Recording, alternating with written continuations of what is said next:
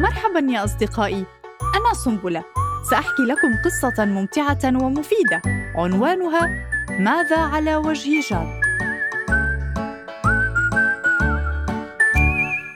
أنا جاد لوكاس وسأخبركم قصتي.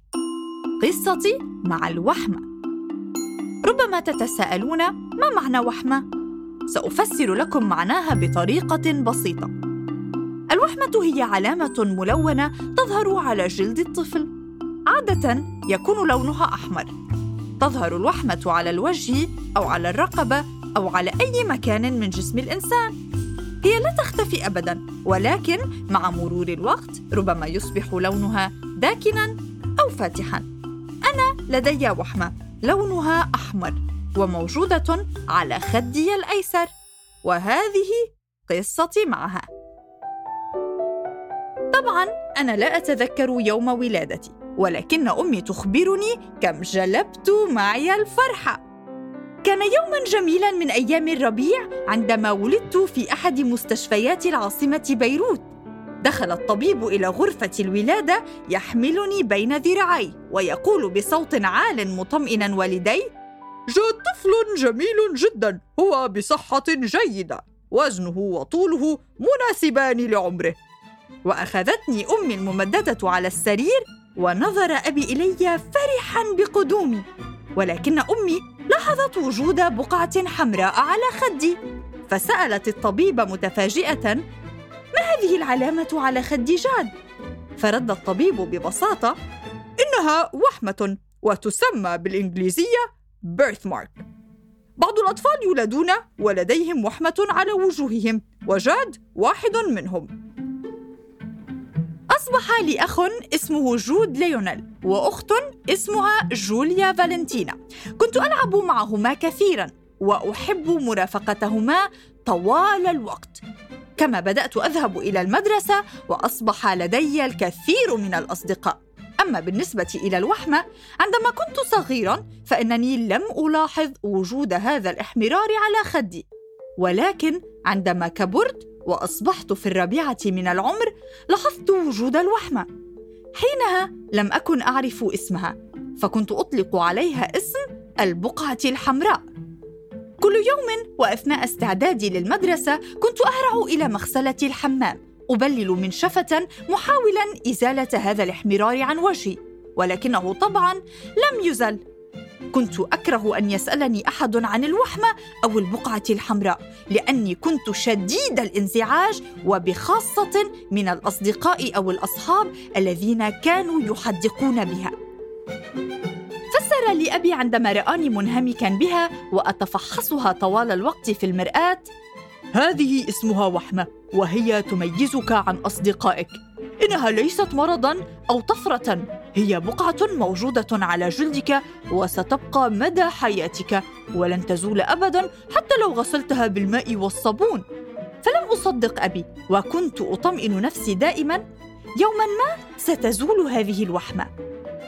في عيد ميلادي الخامس نظم والدي حفلة لي وقال لي والدي لمناسبة عيد ميلادك ستختار اللعبة التي تريد من محل الألعاب. هيا لنذهب معا. عند وصولنا إلى محل الألعاب بدأت أجول فيه. يرافقني أبي بين رفوفه وزواياه باحثا عن هدية مميزة. وأتذكر أنني وجدت فيلا قطنيا ذا خرطوم جميل مع وحمة على خده. هذه هي اللعبة التي أريد. هتفت بأبي فغمزني متسائلا. لما اخترت هذا الفيل القطني يا بني؟ لأنه فيل مميز بوحمته البارزة في وجهه. إنه مختلف عن باقي الفيلاء فقال لي أبي ولما لديه وحمة على وجهه؟ فأجبته بكل تأكيد وإصرار الوحمة لونها أحمر كالوحمة الموجودة على خدي وهذه العلامة الحمراء تذكر الفيل كم يحبه والداه وأحب أن أخبركم بأن وحمتي ظلت مصدر اهتمام كل الناس. بعضهم كانوا يرونها قبل أن يروني. ويسألون عنها قبل أن يسألون عن حالي. آه ما هذه على وجه جاد؟ أوه لما لديه خد أحمر. يي هل لونت خدك باللون الأحمر يا جاد؟ وغيرها من الأسئلة. كنت أوضح للناس والابتسامة على وجهي. هذه تسمى وحمة إنها موجودة على خدي منذ ولادتي وسترافقني مدى حياتي. إنها صديقة لي ولا تتخلى عني ولا أتخلى عنها. إنها تميزني عن باقي الأطفال. كانت أمي تفخر بي عندما كانت تراني أوضح للناس علاقتي بوحمتي على الرغم من انزعاج من بعضهم. عندما بلغت السابعة كانت أجمل حصص في المدرسة هي حصص الحساب وحصص اللغة العربية. كما كنت أنتظر بشغف حصص العلوم. كنت أدرس عن خصائص الحيوانات فمثلا الهرة لا تميز الألوان ولكنها تستطيع الرؤية بوضوح في الظلام. كذلك الفيل لا يستطيع القفز بقوائمه ولكنه سباح ماهر. حتى الزرافة فبرغم سرعتها وقوتها إلا أنها حيوان أبكم. وقد لاحظت أيضا أن أصدقائي في الصف لديهم ميزاتهم الخاصة بهم. ربيع لديه سماعة في أذنه وهو تلميذ مميز في الرياضة. أما لما فلا تستطيع السير في استقام فلديها كرسي نقال ومع ذلك هي الأولى في الصف. أما كريم فإنه يضع نظارتين لكي يرى جيداً وبرغم ضعف نظره هو تلميذ مميز في الرسم. كذلك أنا لدي وحمة على وجهي وتلميذ مميز في الحساب والعلوم.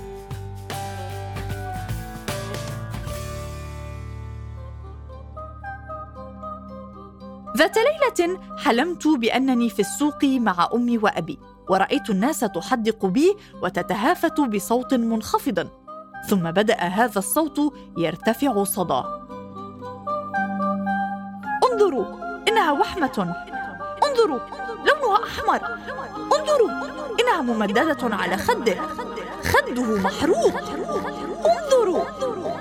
فانزعجت من تعليقات المارة وصرخت بأعلى صوتي. كفى! كفى! كفى! إنها وحمة لا أكثر وهي ليست حرقا بل وحمة أنا أحبها كثيرا وهي جزء مني. ثم حمتني أمي وحملني أبي بين ذراعي وطرنا في السماء بعيدا عن المرة. لقد كان هذا حلما وليس حقيقة ولكن شعرت كم أمي تحبني وكم أبي يحميني. تكرر هذا الحلم عدة مرات. وفي كل مرة كان ينتهي بمساعدة أبي وأمي. وحين أخبرتهم عن الحلم وتقبلت وحمتي وكأنها جزء مني تغيرت نهايته. فلم أعد أريد مساعدتهما وأخذت أتجنب الهروب من تعليقات الماره بل قلت لأبي في الحلم لا أريد أن أفسر للجميع الوحمة ولا أريد الهروب. وكانت المرة الأخيرة التي رأيت فيها هذا الحلم. عندما أصبحت في التاسعة لم يعد بعض الأصدقاء يهتمون بوحمتي بينما استمر آخرون يسألونني عنها هل تؤلمك؟ هل ستزول؟ ما سبب وجودها؟ منذ أسبوع دخلت معلمة اللغة العربية الأنسة فرح إلى الصف حاملة أوراقا كتب عليها لمناسبة أسبوع المطالعة أدعو كل تلميذ إلى تحضير بحث عن موضوع يهمه. سيتم تقديمه بحضور الأهالي الكرام وأمام لجنة فاحصة حيث ستختار أفضل ثلاثة مواضيع. قضى أسبوع والتلامذة جميعهم يحضرون للمنافسة.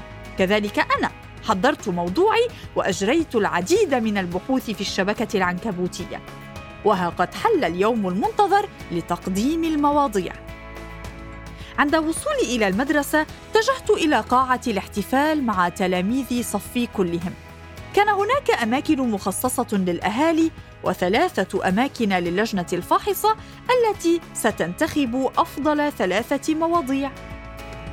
استقبلتنا الانسه فرح وأخبرتنا عن برنامج الاحتفال. في تمام الساعة التاسعة بدأ الاحتفال بكلمة ترحاب من المدير إلى الحاضرين. وبدأ عرض البحوث. كان فادي أول المتبارين فعرض موضوعه عن الحيوانات الأليفة التي تعيش معنا في البيت. أما لين فتناولت موضوع الرياضة اليومية للنمو. بينما رنا فعلمتنا كيفية نمو الزهور وطريقة الاهتمام بها. بعد ذلك سمعت الأنيسة فرح تدعوني إلى دخول المسرح. لقد حان دوري. اعتليت المسرح تحت أنظار الأهالي والتلامذة وقلت بصوت واضح وهادئ اليوم سأحدثكم عن الوحمة بما أنه لدي وحمة وموجودة على خدي. الوحمة بقعة ملونة تظهر عادة على جلد الطفل الرضيع وقت الولادة. أحيانا يحتاج بعض أنواعها إلى بضعة أسابيع للظهور وهي غير مؤذية وغير معدية وليست مؤلمة. منها ما يختفي مع نمو الطفل ومنها ما يبقى ظاهرا مدى الحياة. لا أحد يعرف سبب ظهور الوحمة فالطب لم يتوصل بعد إلى تفسير ظهور الوحمات. وما يجب معرفته هو أن مكان الوحمة يختلف. ويمكن أن تظهر في مختلف أنحاء الجسم على الوجه على إحدى الذراعين على الظهر أو على الصدر أو على الرجلين. إن أحجام الوحمه تتفاوت فمنها ما يكون صغيرا جدا تصعب رؤيته ومنها ما يمتد على مساحة كبيرة من الجسم. لا علاج للوحمة لكن يمكن معالجتها بأشعة الليزر لتخفيفها. بعدما أنهيت كلامي صفق لي جميع الحضور وكنت فخورا بنفسي وبالموضوع الذي قدمته. لن أنسى ذلك النهار ابدا بل سيبقى محفورا في ذاكرتي ما حييت. نعم كيف أنساه؟ وقد كنت من الرابحين. إلا أن فرحتي الكبرى لم تكن بنيل الجائزة التي حصلت عليها فحسب بل كانت بقدرتي على التكلم عن وحمتي التي زادت من اعتزازي بنفسي. حاليا إنني طبيب في إحدى مستشفيات المدينة.